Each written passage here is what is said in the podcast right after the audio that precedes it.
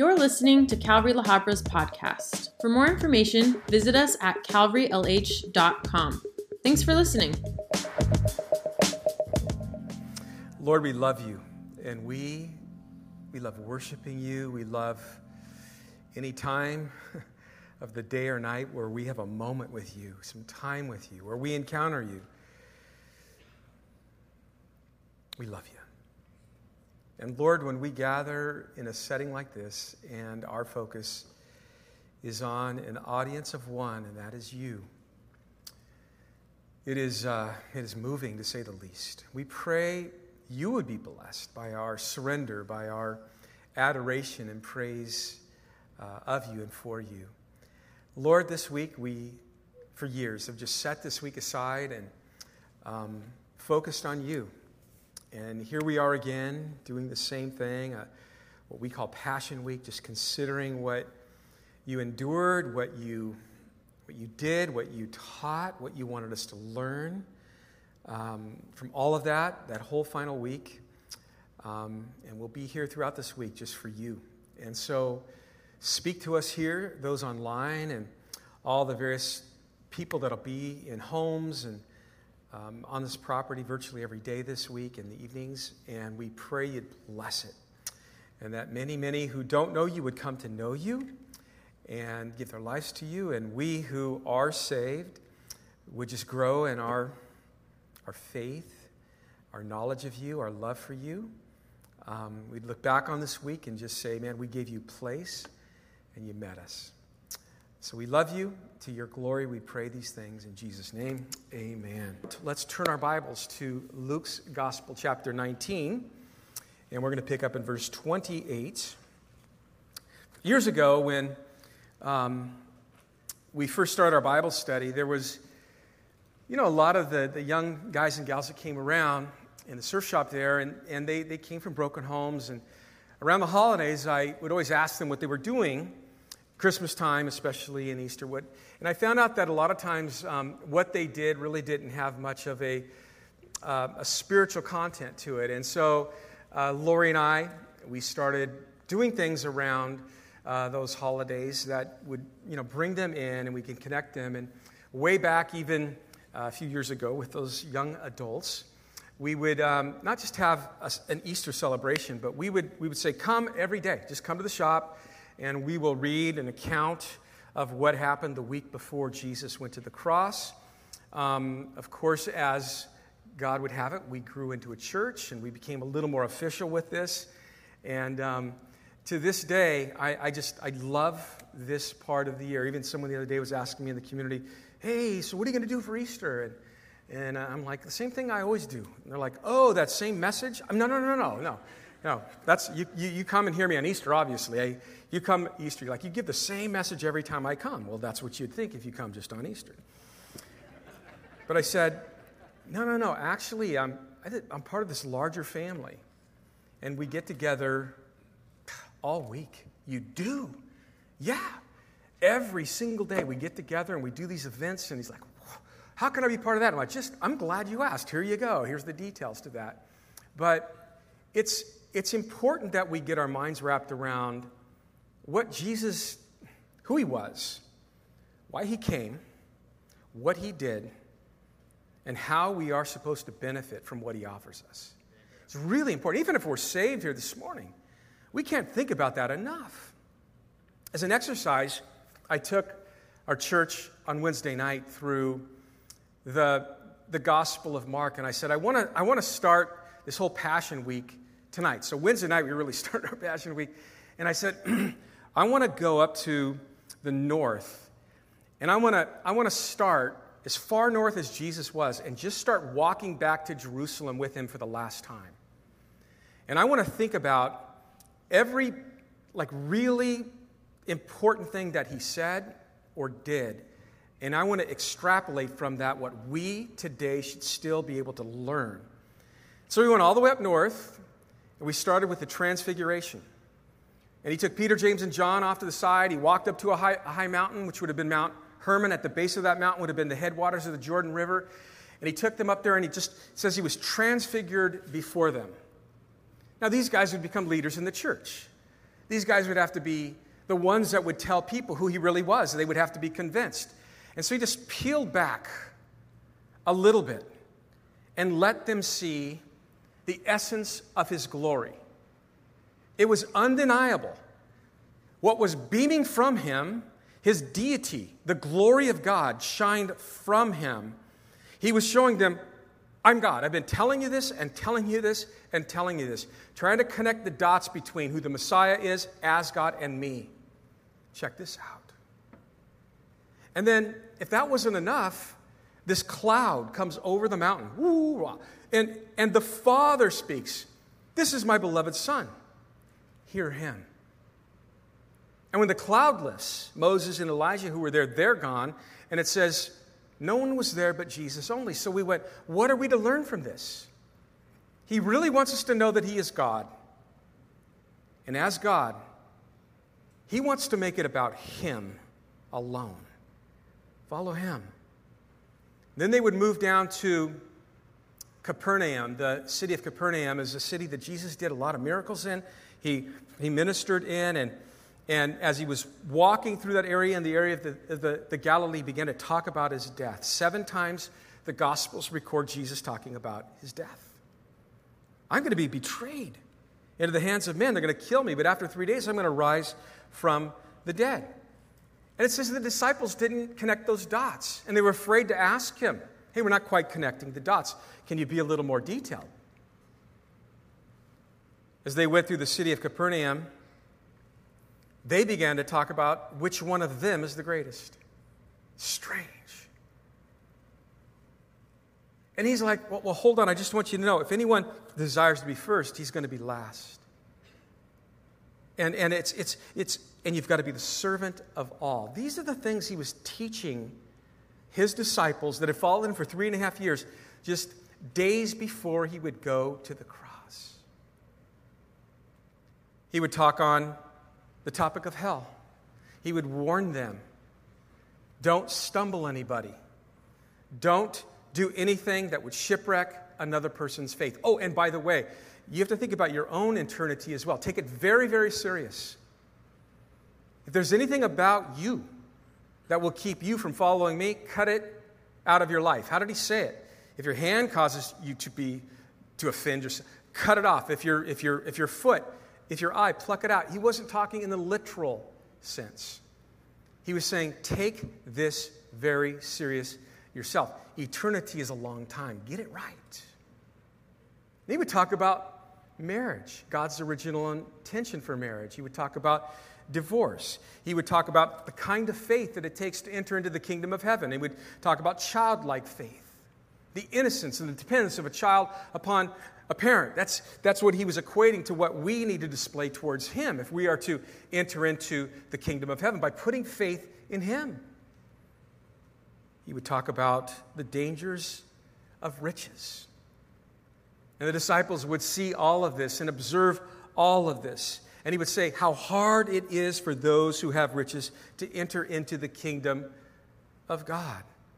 He was peeling them back. As they would come to the area of Jericho, 18 miles more until they would come to the city of Jerusalem for the last time. There, it says that as he was walking, that the disciples followed him at a distance, and it says, and I quote, they were amazed and they followed and they were afraid. And they were afraid because of how resolute he was. They were afraid because of how determined he was to this mission of dying on a cross.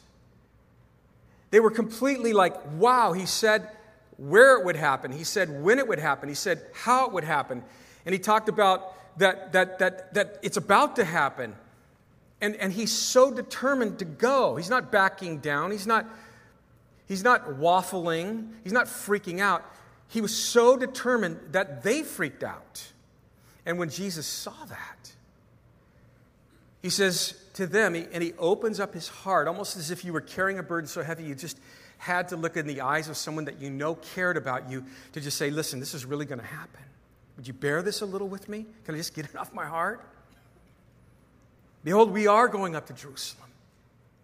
And the Son of Man calls himself that. It's a messianic title. That's why it's capitalized in our New Testament. Will be betrayed to the chief priest and to the scribes, and they will condemn him to death, and they will deliver him to the Gentiles, and they're going to mock him, and they're going to, they're going to scourge him, and they're going to spit on him, and they're going to kill him. And on the third day, he's going to rise again. This is the most detailed account that Jesus gave of his death, burial, and resurrection. Just hours before it would all take place. And so here in Luke chapter 19, we now, they've come from Jericho, they have come just to the, the west side of Jerusalem. There's two cities, Bethphage and Bethany, that he is going to go in and probably spend the night there and do some ministry in that area. Eventually, they're going to come over to the city of Jerusalem from the west at the top of the Mount of Olives and enter into the city for the triumphal entry, what we call as Palm Sunday. Verse 28. When he said this, he went on ahead, going up to Jerusalem. And it came to pass, when he drew, drew near Bethphage and Bethany, at the mountain called Olivet, that he sent two of his disciples, saying, Go into the village opposite you, where you will enter and find a colt that is tied, on which no one has ever sat. Notice the details.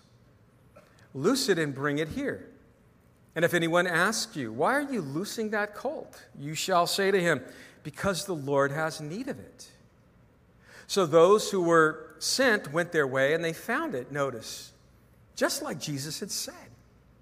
There was the village, they found a, a colt. Interestingly enough, no one had ever ridden that, that donkey. It's just as he said. As they began to loose it, wouldn't you know it? Just as Jesus said, the, the owners came out and they asked, What are you doing? And they responded just as Jesus said they should respond. The Lord has need of him. Then they bring him to Jesus, this donkey in verse 35, this young donkey. And they, they threw their outer garments on, on the back of this donkey that had never been ridden. They set Jesus on him. And as he went down, riding this donkey down the Mount of Olives towards the city of Jerusalem, towards the eastern gate, would have been the entryway into the city, it says that they threw their, uh, that, that as they went, many, speaking of those along the road now, began to spread their outer garments, their clothes on the road. Then, as they were drawing nearer, like closer down the descent of the Mount of Olives, this massive multitude of disciples began to rejoice and pray God with, or praise God, excuse me, with a loud voice for all, notice, the mighty works that they had seen. They are saying, Blessed is the King who comes in the name of the Lord, peace in heaven and glory in the highest. It's Passover season. It's AD 32. This beautiful city of Jerusalem, which would normally have about five to 600,000 citizens, has swelled up during Passover as all of the Jews would come to commemorate the feast of Passover with some probably two to two and a half million people. Just a few days prior, Jesus had raised Lazarus from the dead, a man that was in the tomb for four days. Everybody knew he was dead. Jesus came. His sisters came out weeping. Everybody watched Jesus go to the graveyard, to the tomb of Lazarus, who was there for four days, dead, and call him forth and give him new life. John's Gospel, chapter 12, the Jewish rulers, it says, decided to kill Lazarus this guy who Jesus just raised from the dead, because on account of him, on account of Lazarus being this amazing trophy of the power, on display of the power of Jesus Christ, and, and just displaying deity, only God can give life, on account of him, many of the Jews went away and believed in Jesus. In verse 17 of John chapter 12, John says that the people with, who were with him when he called Lazarus out of the tomb and raised him from the dead, they bore witness. For this reason, the people also met him because they heard that this or that he had done this sign. So we're starting to see what kind of makes up this crowd that's lining the road, putting their clothes, their outer garments on the road for this man riding on a donkey with his disciples following him. In John 12 19, the Pharisees therefore said among themselves, You see that you are accomplishing nothing. Look, the world has gone after him. And that is exactly what's happening when Jesus arrives at Jerusalem. John would also say that, that a great multitude had come to the feast. And when they had heard that Jesus was coming to Jerusalem, they took palm branches. That's why we call this Palm Sunday. They cut them down off of palm trees. And as others were throwing their outer garments on the road, people were throwing just palm branches on the road, as well as Jesus is descending down that mountain and they're crying out. Jesus had, with his disciples, predicted a specific village, a specific donkey that had never been ridden, a specific owner that would question them. Only divine omniscience could do this. Only deity could speak with such predetermination and prophetic accuracy.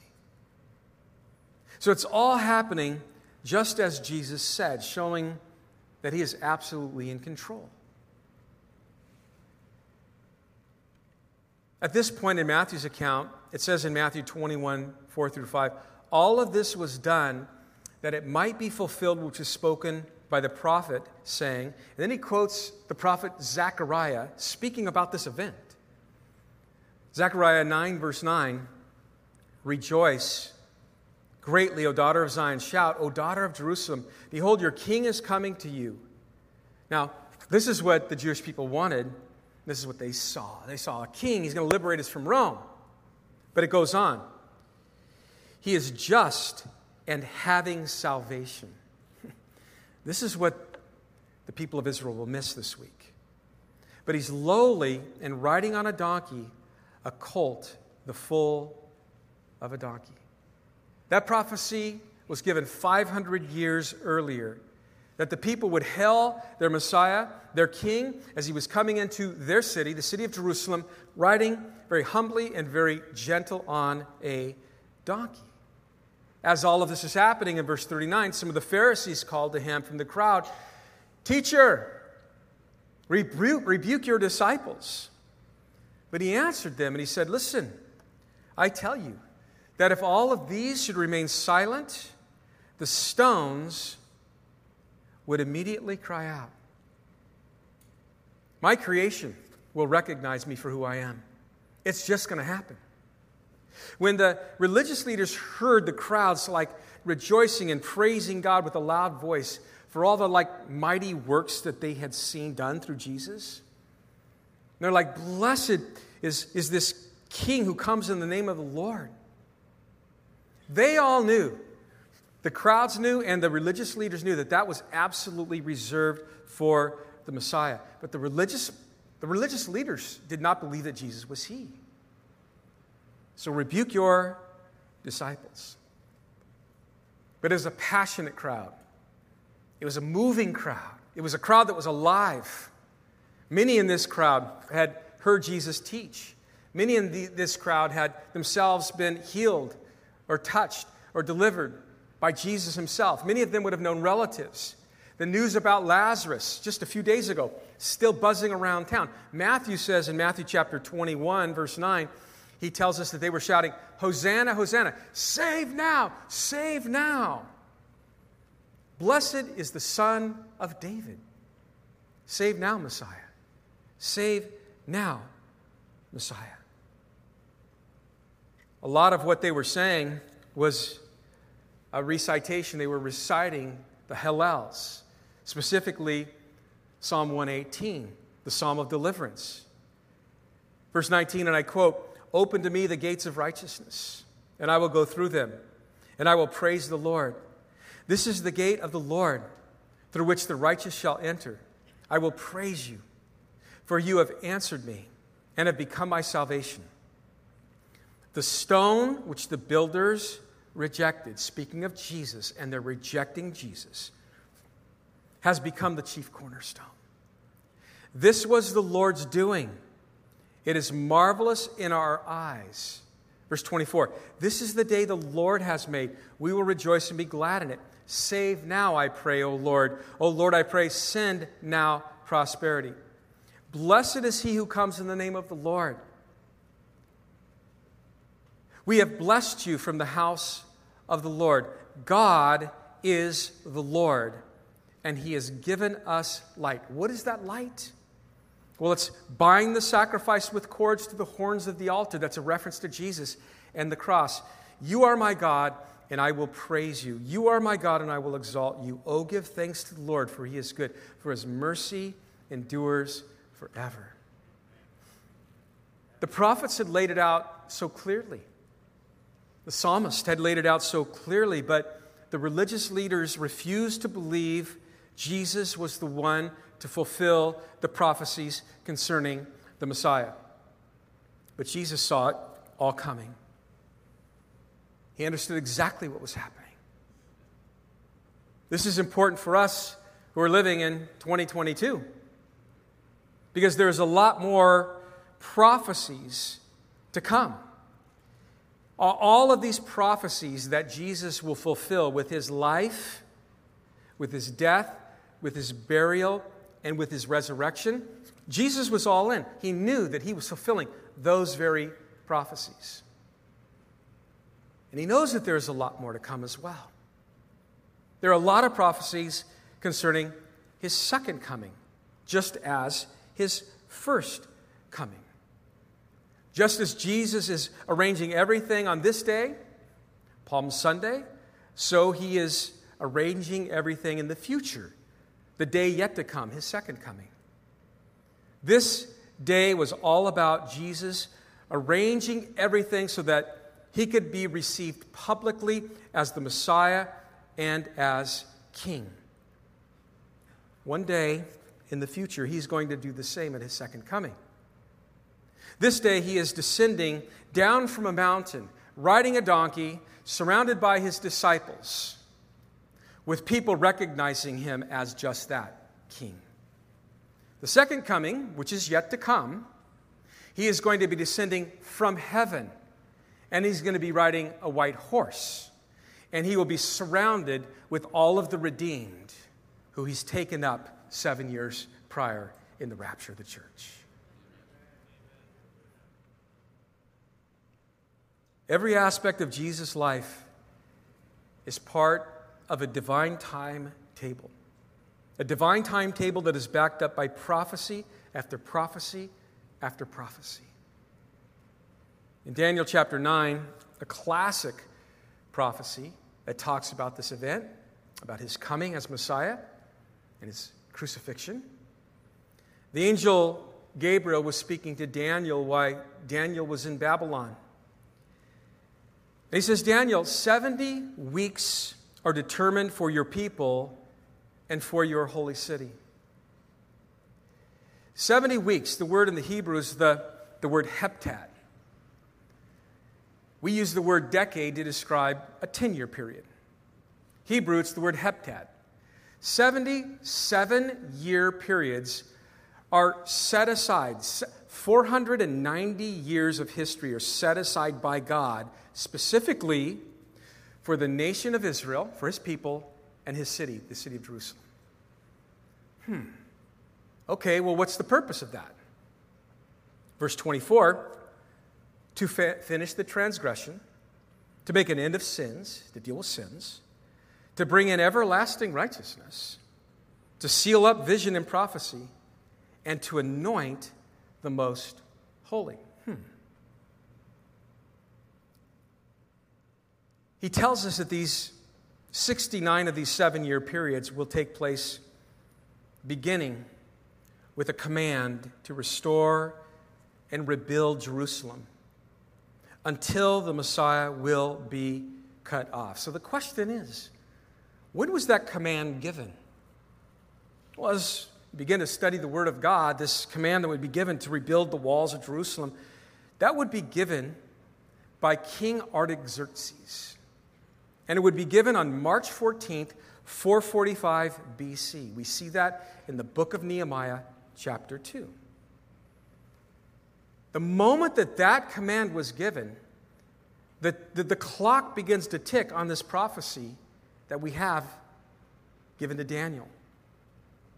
It begins to move towards the day that the Messiah will appear and be cut off. In 1895, there was a, a scholar, a, a brilliant scholar by the name of Sir Robert Anderson. He practiced or he studied law, he studied theology. He was a brilliant mind. He was the leader of Scotland Yard. And he researched this prophecy. And he's a brilliant mind, and he, he would write a book called The Coming Prince. And his work within that book would go down as like some of the most scholarly work of his time.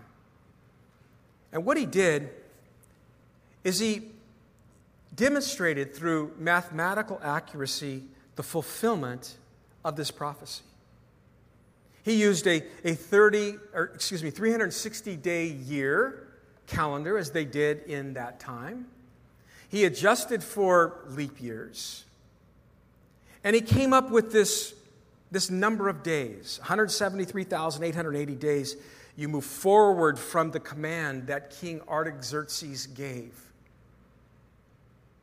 And it brings you to April 6th, 32 AD, the exact day that Jesus told his disciples, Go get me that donkey the Messiah, the one that is about to come, his first coming, that Daniel talked about, and be cut off by way of crucifixion. He's coming to deal with transgressions, to put an end to sins. That day has come. This is the day that Zechariah prophesied about 500 years earlier. This is the day that the psalmist prophesied about several hundred years earlier. We look at Christianity and we kind of stand it up to all other religions of the world, and there's many of them and have been many. No other religion can make the kind of claims that we make. What stands us apart from all other religions is number one, the tomb of our founder is empty. Amen. Yeah, we, we don't need to wait till next week to celebrate that, you know? It's really, it's really cool to do that every day. Secondly, we have a book that is inspired, pinned down, inspired by an eternal God who has always been, who writes about things yet to come, long before they come, and they actually are fulfilled just like he said they would be. More than one third of the Bible is prophecy. More than one third of this amazing book speaks of things that must come to pass long before they do come to pass. The oldest book in the Bible is Job. Job was written around 2000 BC. So men have had almost 4,000 years to disprove prophecies in God's Word and at this particular time, no one thus far has been able to prove any inaccuracies on the basis of prophecy. Amen. Isaiah 41, verse 21, God says to the pagans about their gods, Present your case. You, let, me, let me see how real your gods are. Bring forth your strong reasons. Let them bring forth and show us what will happen. Let them predict things about the future, is what he says. Let them show the former things what they were, that we may consider them and know the latter end of them, or declare to us things to come. Show the things that are to come hereafter, that we may know that they are truly God's. But of course, there's only one true living God. And he says in Isaiah 42, verse 8, I am the Lord, that is my name.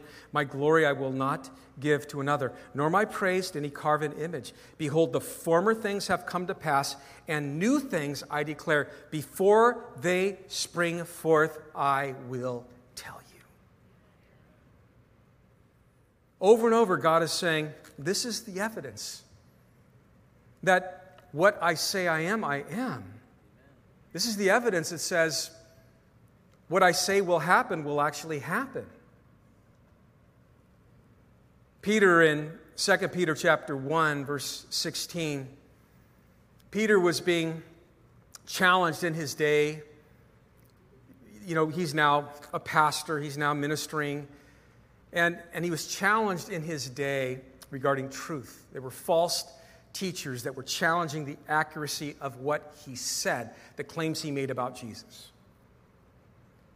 And so he says this, and really, really pay attention in these, these next few moments. This is very, very important. This kind of ties the knot of where we're going.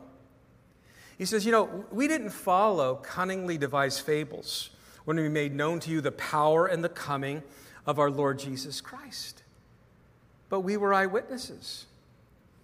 He says, When it comes to, to telling you about who Jesus is and and, and what he did and the claims that he made and what he offered us. Look at, we weren't just manufacturing some story. We weren't just like talking about some myth. No, we personally observed what he did and what he said. And in order to support his point that he's not just making these things up, he gives some facts about the time that Jesus called he and James and John up to that mountain and was transfigured before him. He's like, he, he received from God the Father honor and glory when such a, a voice came to him, the excellent glory. This is my beloved Son in whom I am well pleased. Look, you know, we might have had our questions just like you. But we, we went to this mountain and he displayed deity. We heard the voice of the Father say, This is my Son. If you ask Peter, Is Jesus the Son of God?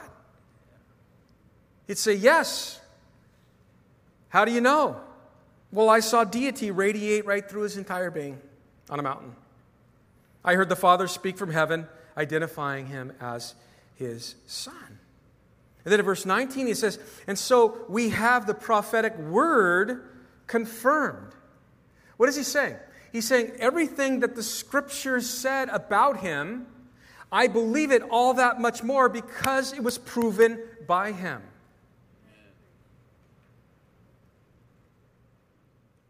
In John's Gospel, chapter 1, when Jesus was like just starting his ministry, Philip found Nathanael. He said to him, We have found him of whom Moses in the law and also the prophets wrote Jesus of Nazareth, the son of Joseph.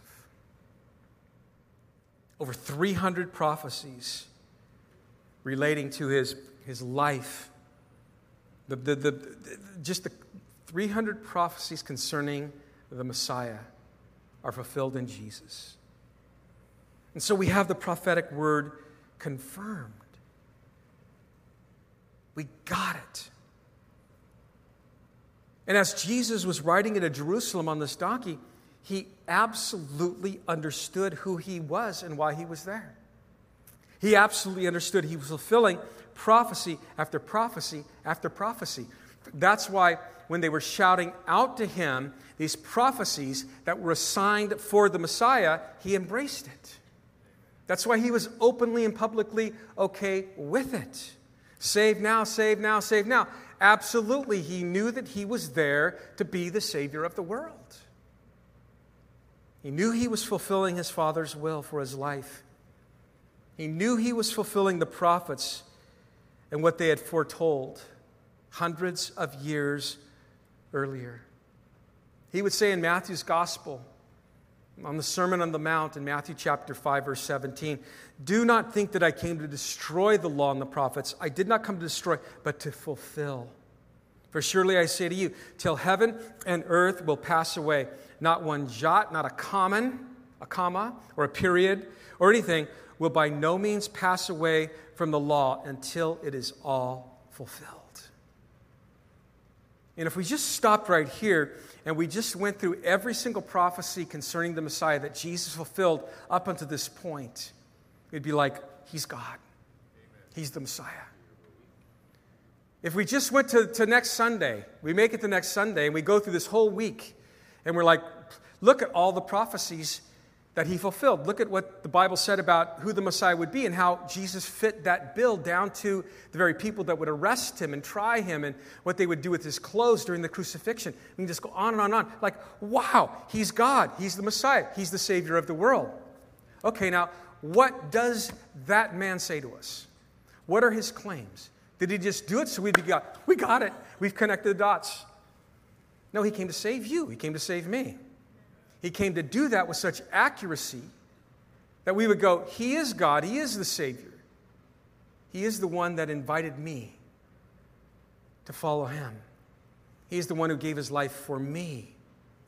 He came to ransom me, He came to redeem me, He came to save me. He won't force that on me. That's a, a choice. I, got, I need to put my faith in Him if I believe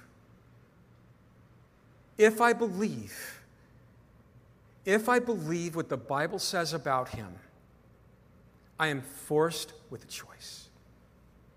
Every single person lining this road 2,000 years ago was, was, was staring at a choice accept him or reject him. He's the one who said, Everything written in the word will be fulfilled. I, I challenge the first service to go home and read Matthew chapter 24 and just, just look at what he says about like the future. These things that have yet to be fulfilled, but they're prophecies that he says will be fulfilled and by him. Amen.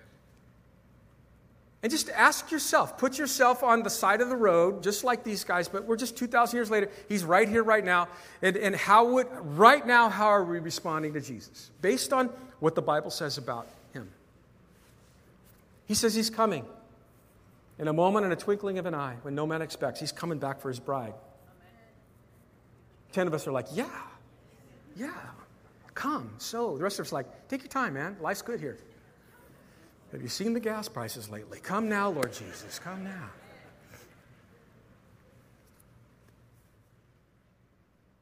He talks about a tribulation.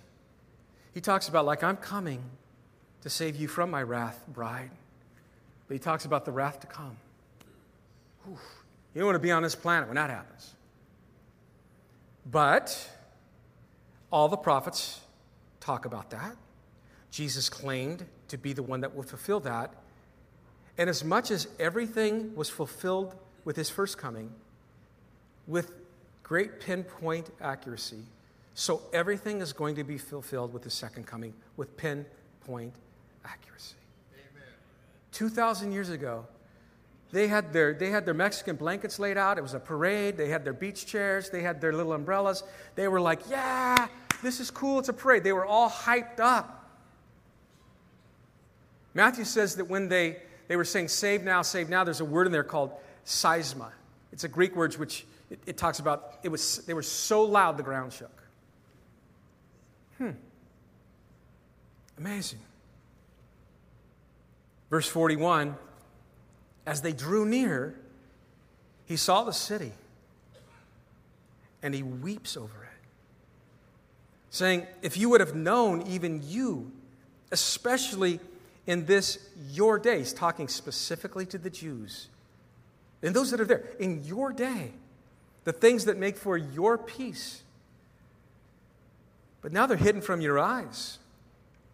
For days will come upon you when your enemies will build an embankment around you and surround you and close you on every side and level you and your children within you to the ground, and they will not leave in you one stone upon another because you did not know the time of your visitation.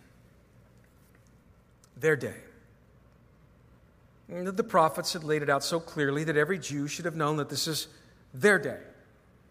Their Messiah is right in front of them to give them peace.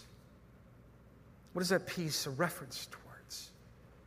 It's a reference towards right standing with God. We are born in this world as sinners with sinful nature, and there's enmity between us and God.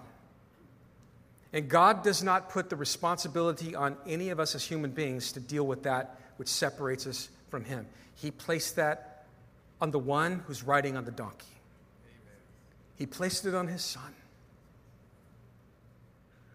who will bear our sin on a cross in just five more days from this day.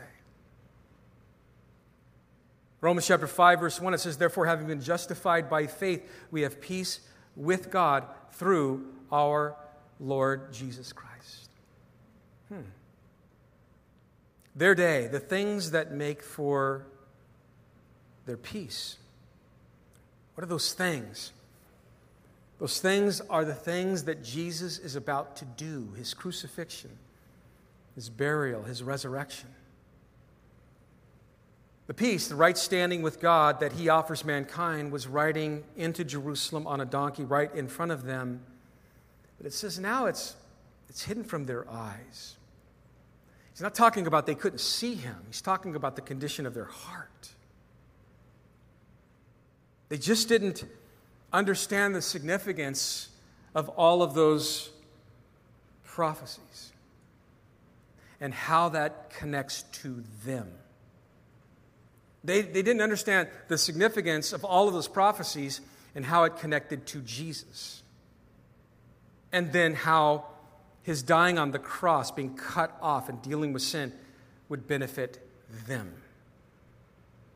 And so they were seismic it was like, yeah, yeah, yeah. It could have been that you were in a section in this parade where you're just completely, yeah, he raised my neighbor from the dead. Yeah, that was awesome. Uh, that dude was dead. And when Jesus, he is, I saw it. You could have been part of that. You could have been part of one of the blind men that Jesus healed, some of the lepers that were cleansed. You could have been next to anybody and been all like hyped up over how he has impacted them, someone else. We do that. But it was their day as a nation. And many of them who are saying, Save now, save now, save now on Palm Sunday, on Good Friday, if you're here on Friday, you're going to go, Whoa, didn't they change their tune in just five days? They're going to be crucify him, crucify him, crucify him. And so he was quite possibly this rabbi that rode into town on a donkey and was taking all kinds of people from your religious movement. If you were a Pharisee or devout Orthodox Jew that was all about church, you could have been celebrating and been, this is really cool. This guy is going to be a political leader. I could just see it. He's got the cool hair, he's got the look, he's got a big following, he does amazing things, he multiplies food. That's a good thing. No politician offers that these days. Most people wanted Jesus on their terms. I want you to, would you just overthrow Rome? Would you just liberate us from the tyranny of Rome? There was a lot of people doing this. Yeah, that dude, look what he did with that one dead guy. Think of what he can do if he sets up a throne right now. There was a lot of that. It was their day. And many missed their day. They missed it. They just it they didn't understand the significance of who he was and what he was offering them. They did not know the time of their visitation, the time of God's coming to them. And this is why Jesus weeps. Jesus had told the religious leaders in John chapter 5 You search the scriptures, for in them you think that you have eternal life, and these are they which testify of me. They knew that there was a promised Messiah. They knew that the Messiah would bring salvation and eternal life and all of that. But they wouldn't allow Jesus to be that in their own hearts and minds. You were not willing to come to me that you might receive that from me. This was not only their day, this was his day. His day to make a public appearance to enter into Jerusalem as the Passover Lamb of God, to begin to be inspected on Monday and Tuesday, as we will consider in homes.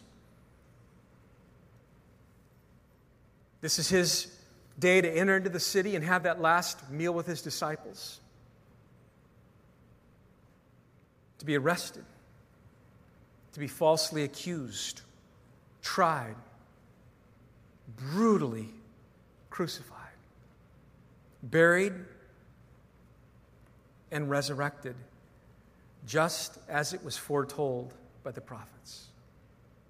Just as he was telling them over the last three years. It was his day to make a public appearance and own it. And to be that for you and I.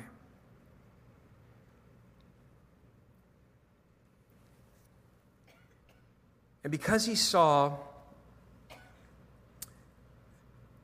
the hardness of their hearts, the fickleness of their hearts, their inability to not make it about themselves and make it about him, he weeps.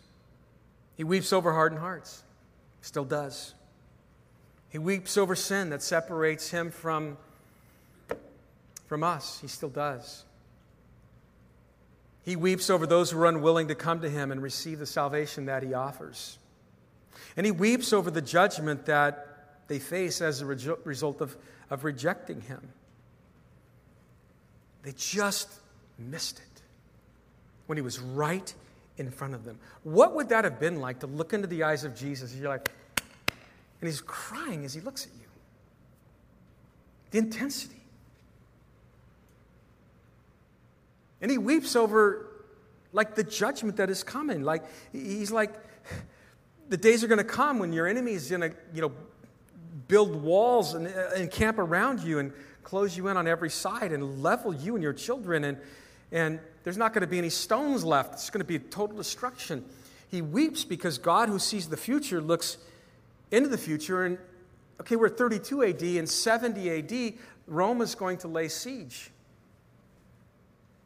Rome is going to lay siege. One million, 100,000 Jews will be killed. 97,000 will be taken into captivity. It's all chronicled by secular historians. In my closing, hmm, think through this. When Rome laid siege on a city, you knew it was coming. It wasn't like they just rolled in and took you out. They were already there. And following the resurrection of Jesus, it would intensify. And before long, usually about three years before they would take over a city, they would start building encampments all around the city. Any of you that have ever traveled to Israel with us, we always like going up to Masada. And we get up to the top of Masada, which is not in Jerusalem, it's down south by the Dead Sea. But you can look from the top at all of this desert area, and you can see the Roman encampments that were built in 67 to 70 AD giant stone walls. And then you kind of go, oh. When they laid siege on Jerusalem, many of the Jews fled here. It was a, a summer palace for Herod. There's a whole other story behind that. But you just get a picture. Why do you, why do you paint that picture in our, our mind's eye right now? Because I want you to think through this. He warned them with amazing accuracy. He warned them. And we too have, living at in 2022, we have the warnings, you might say, of the coming judgment with great accuracy. It's been absolutely spoken up by the prophets. You can go through Daniel chapter 9, and we could go to our studies on that, and you'll, you'll, it's very detailed, but you'll be like, wow, there's, there's a lot of prophecies about coming judgment at the end of the age. You don't want to be around and face that. And those same prophecies Jesus claimed to be part of, just like he did with them 2,000 years ago. So, what was it like to be an average Jewish citizen that, that knew what the prophets said, knew what Jesus claimed, but you rejected him just the same? And you go, oh, well, but he warned us about a coming judgment when, like, we're going to be overthrown. And now you begin to see the stage being set for that judgment by Rome. Folks, we're living in a very similar time. A very, very similar time. I was talking to some of my friends the other day that they're just like, man, our, our kids aren't walking with the Lord. If you have a prodigal man, pray for them. And my heart was going out to them. And I said, you know, God is so faithful. He, he, he's going to do something to wake them up.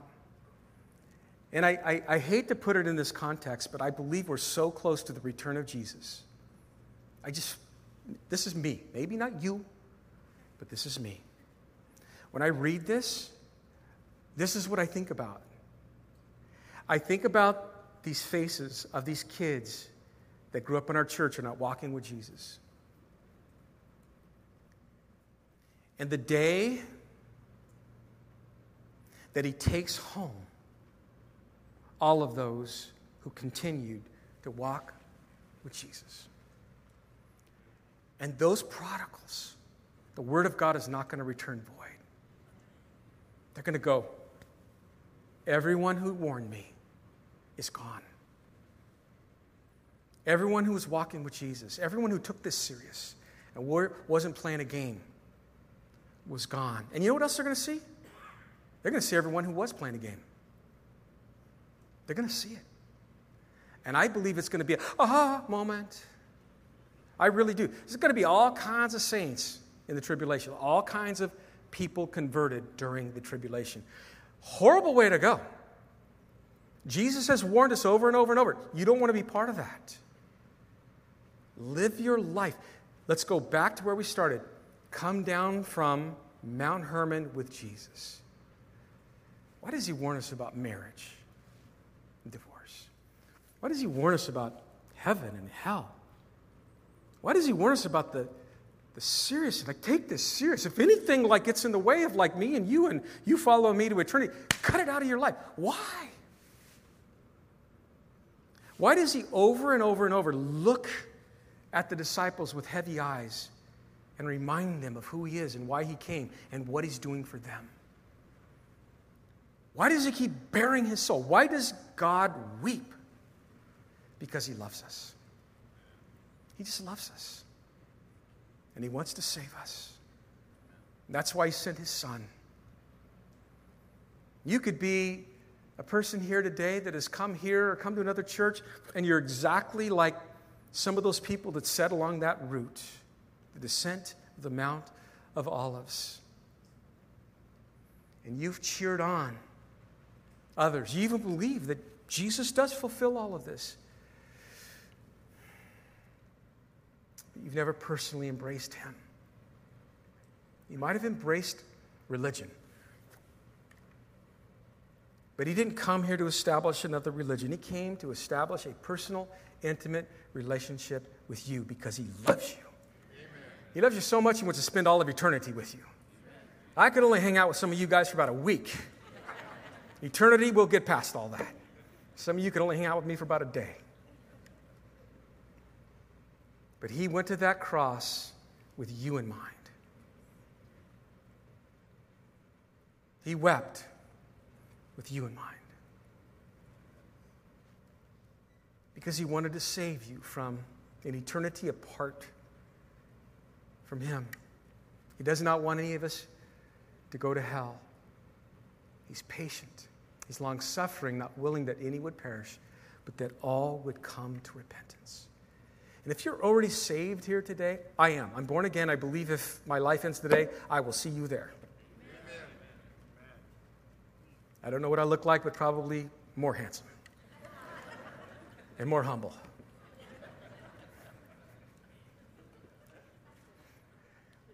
get up there and you're like, look at Lance, he's bald and overweight and everything. All those jokes about how handsome he was, God really showed him.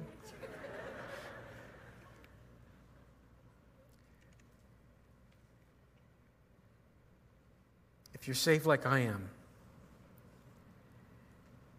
it should be our prayer that we'd hear a study like this and we would weep. We would weep over our loved ones and our friends that don't know Him and we would be as in love with them as Jesus was, to where we would we'd sit down with them, we'd talk with them, would share the truth about Jesus with them. So they don't have to wake up one day and we're gone. It'd be kind of cool to have them go with us. So, Lord, thank you for coming. This first coming, as we begin to dig in on this this week, man, just, just draw us close to you. Just draw us close. And for any that are here and you've you know you've heard this and you're like, man, I, I need to make it right with Jesus. Mead's going to be up here. He's going to play us in a song, and and um, I'm going to give an invitation this morning for you to to accept the Lord, or maybe just you are a believer and and and you just you're, you're not right with Him. You know, you're just maybe you're a prodigal or you've walked away from Him. Whatever term would define you as just not being right with the Lord, you, you know what that is. But this morning you'd say, I, I really need prayer.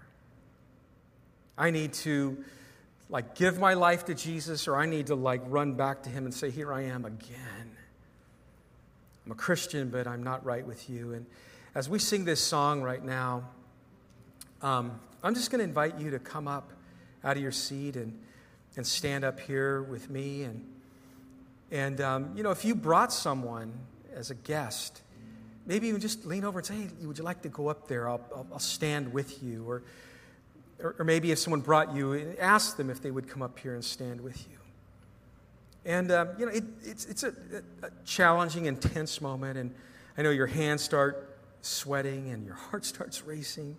I don't want to stand in front of a bunch of people, but, but again, Jesus stood openly and publicly for us. And it's just an opportunity to say, I really have heard you, Jesus. And this is real. I, maybe for some of you, you've, it's just been the religious thing way too long. And you feel the Lord is weeping hard, his weeping eyes for you this morning, and you're like, I need to be all in.